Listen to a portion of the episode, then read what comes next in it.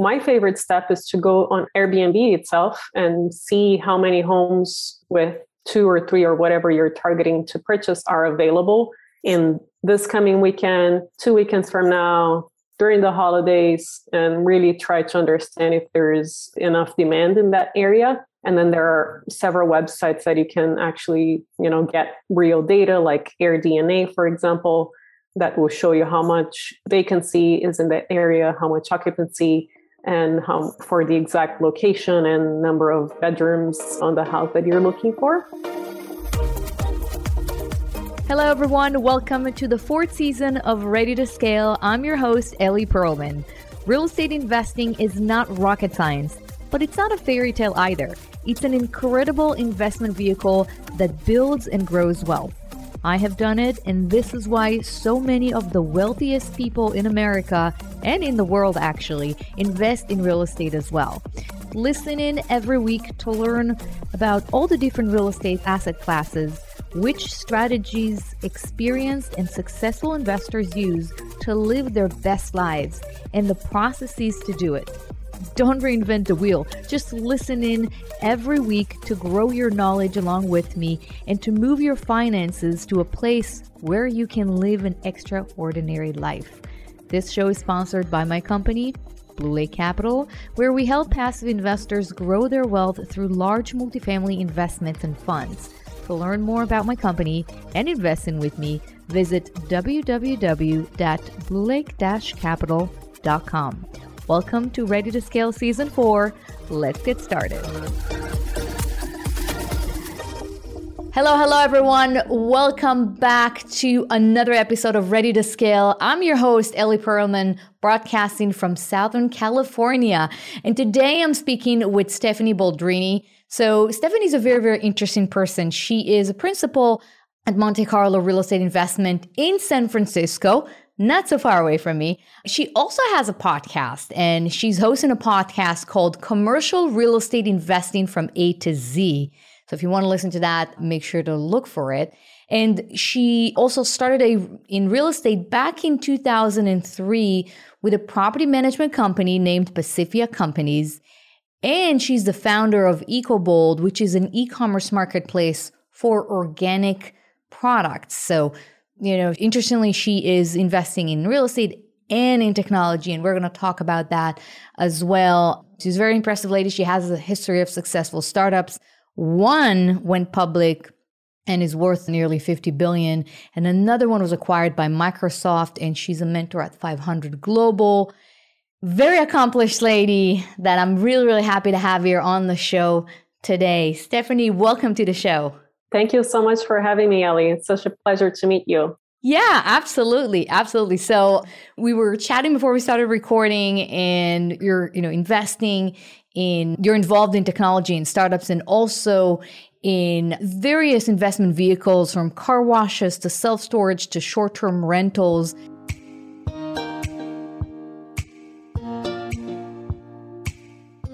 I want to start by, you know, when we start the show, we talk about the asset portion first. Between car washes, self-storage, and short-term rentals, which one at this stage of the pandemic is doing better than others? Oh, that's a great question. I think they're all doing well, thank God.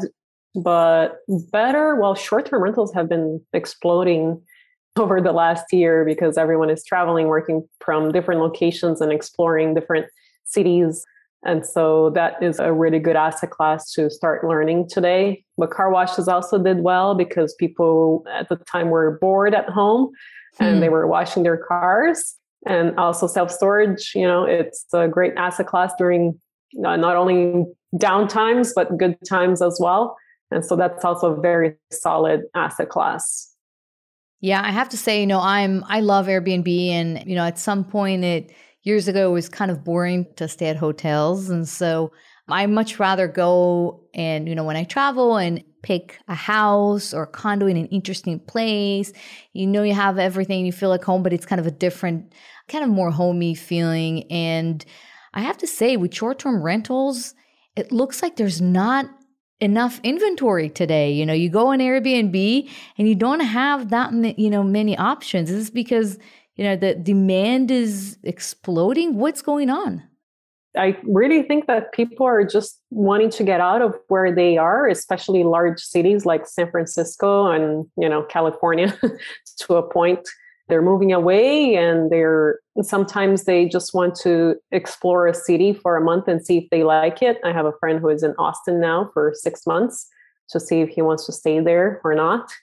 And so I think it's a variety of different things. Too much money was printed last year, so people do have some money to spend and travel with, at least up until recently they did.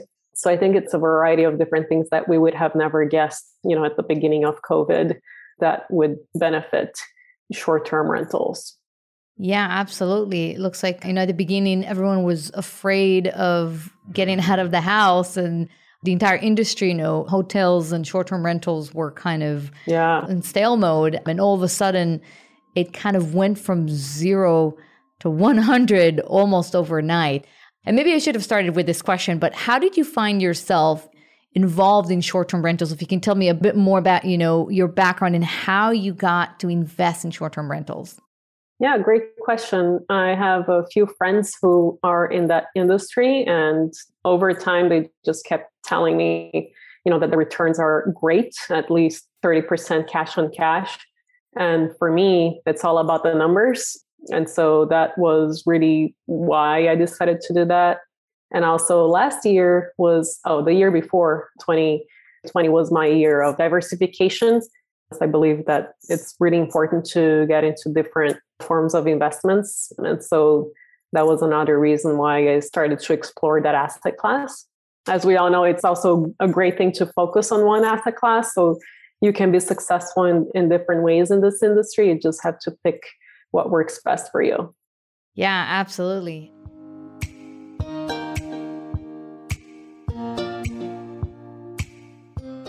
You know, maybe that's kind of a good segue to the process portion of our interview. I know a lot of our listeners are investing in short-term rentals, or they want to get into short-term rentals. What are the first steps if someone says, okay, I have, you know, enough for a down payment, I want to buy a house or a condo, and I want to get into short-term rentals? What are the first steps that they need to take? Yes, definitely. My favorite step is to go on Airbnb itself and see how many homes with two or three or whatever you're targeting to purchase are available in this coming weekend, two weekends from now, during the holidays, and really try to understand if there is enough demand in that area. And then there are several websites that you can actually, you know, get real data, like AirDNA, for example, that will show you how much vacancy is in that area, how much occupancy, and how for the exact location and number of bedrooms on the house that you're looking for. I have to say that, you know, short-term rentals, there's a lot to learn in that industry, but there are so many people out there that are so incredibly helpful, so many YouTube videos, so many Facebook groups that are so, so, so helpful, truly incredible community of people that are helping one another. So educate yourself and educate yourself about the market that you are looking at getting into. And would you recommend an investor to manage the short-term rental themselves, or would you recommend to go through a third-party company that, you know, will take some management fee, but will manage the listing and cleaning and everything that goes with it? I'm a firm believer that in the beginning, we should always manage a new asset class ourselves to understand everything from top to bottom before delegating it to someone else. And then in the meantime, you will get to know people in that market, right? Because I've heard people charging thirty percent management fee all the way down to ten percent. And the ten percent mm. were equally as good as the thirty percent. You obviously have to really do some research and talk and get to know people in the area. But I think it's it's another great time for you to also meet who is the who and who of that location that could help you out for a fair price. Got it. That's a very good point. And I think, you know, as someone who manages a business, I was doing everything at first and then started to hire people to do it, but just doing, it was painful to do everything, but you learn so much when you do that. You know exactly who you need, you know what questions to ask, and you you know enough to be dangerous. And that really helps. So even if you don't do it, you know, some things, if you don't have any experience in a certain field, you don't know what you don't know. And when you go through it, it gives you knowledge that can be worth a lot of money. So that's interesting. I wasn't thinking about doing it all as, you know, from A to Z and then hire someone to do it. That's a very smart advice. What are some mistakes that you see investors do when they get into short-term rentals and try get into that investment vehicle and invest? What are some kind of common mistakes that you see investors do over and over again? I think definitely not do the homework at first. So understand that you need to have an interior designer that design your home and buy all the furniture, and someone that understands Airbnb in particular, because the colors have to be great on photos, because that will be the story of your home compared to all the other homes in the neighborhood. So that's a very good start for people to really understand that you really have to work with professionals for the design and also for pictures of your home, besides, you know, the market and everything else that we already discussed. I'd say really educate yourself. It doesn't take much. It would be what, two full days, let's say, of joining groups, reading through what other people are going through, understanding. Don't get scared. It is scary, the first one. But it's not that hard at all. Awesome.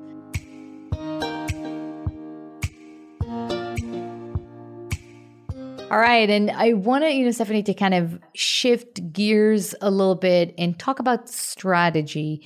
You're investing in short-term rentals, real estate, but you're also involved in technology. So, you know, you're you're involved, you know, you started companies before, but you also founded EcoBold, the e-commerce company.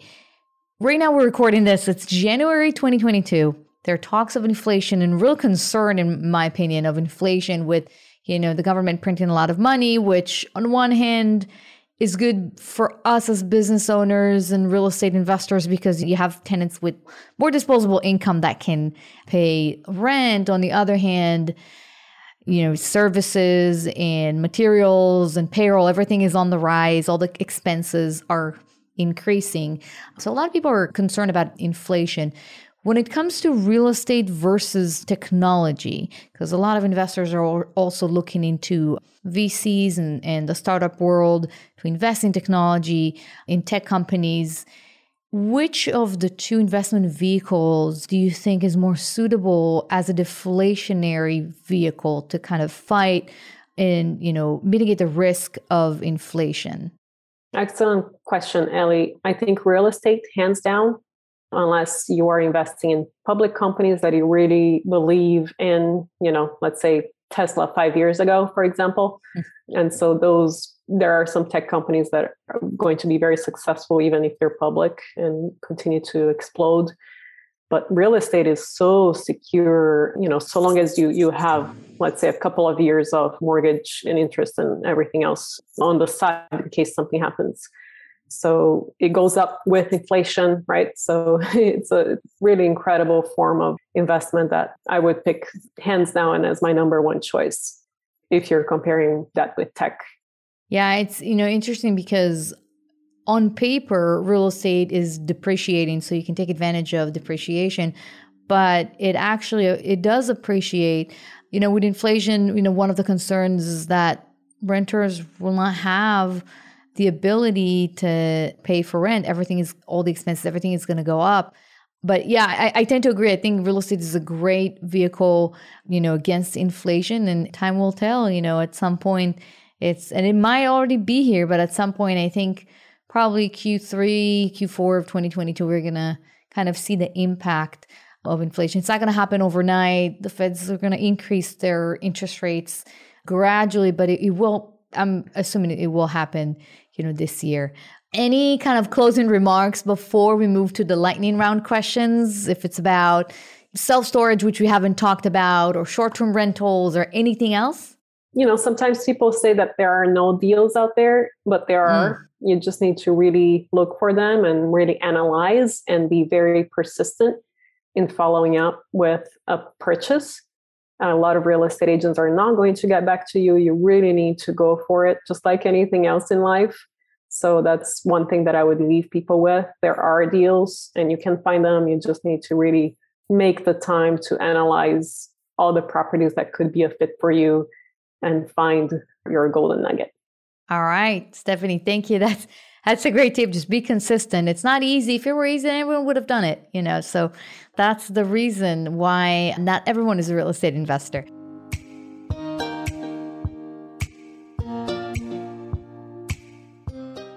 All right, Stephanie, we've arrived at the lightning round questions. And question number one that we have is, what's your favorite hobby? I love good food. ah, so. Well, San Francisco is a great city for foodies. That's why it's hard to leave. I hear ya. What's the one thing that people don't know about you? They don't know that I'm a little bit shy. Mm. All right. Third question, what you wish you had known when you started out? That I think it's a great thing for people to start as a commercial broker if you're in the commercial real estate industry. Got it. Okay. Yeah. I mean, I think as a commercial broker, you learn the markets inside out and you get access to deals and, and buyers also. It actually always amazes me that some brokers, I mean, the deal is amazing and they don't buy it and they their focus is on, you know, on the commission that they're making. But I know a few that kind of made it to the dark side and they never looked back. But it's always interesting to me to see, you know, all the deals and all the opportunities and you just hand them over to someone else.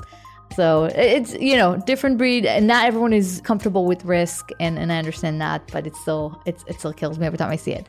What's your advice for living an extraordinary life? I think going hand in hand with your last comment about risk, as my friend likes to say, who, those who don't risk don't drink champagne. So you, oh. gotta, you gotta go for it, even though it's I like scary. That. I like that. Yeah. Fear, it's supposed to protect us from failure. And most people are gravitating towards fear or, you know, going with their fears. And I just go against it. If it's scary, sometimes it means that you're growing and you have to do it. So love the advice. All right, Stephanie, where can people find you if our listeners want to reach out to you and talk about real estate investing? How can they do I that? I am on all social media, so you can just search for my name. And my website is monte carlo rei dot com. All right. Awesome. Stephanie, thank you again for being here on the show. I really, really appreciate your time.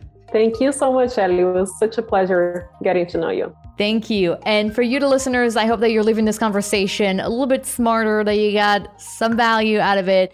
And I want to leave you with that. Be bold, be great. Keep moving forward and keep creating your own kind of extraordinary life. I'll see you on the next episode.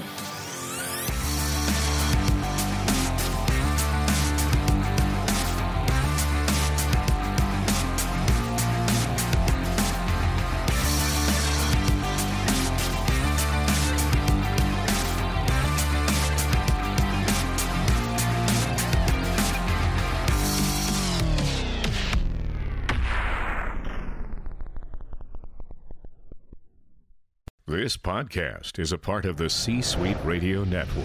For more top business podcasts, visit c suite radio dot com.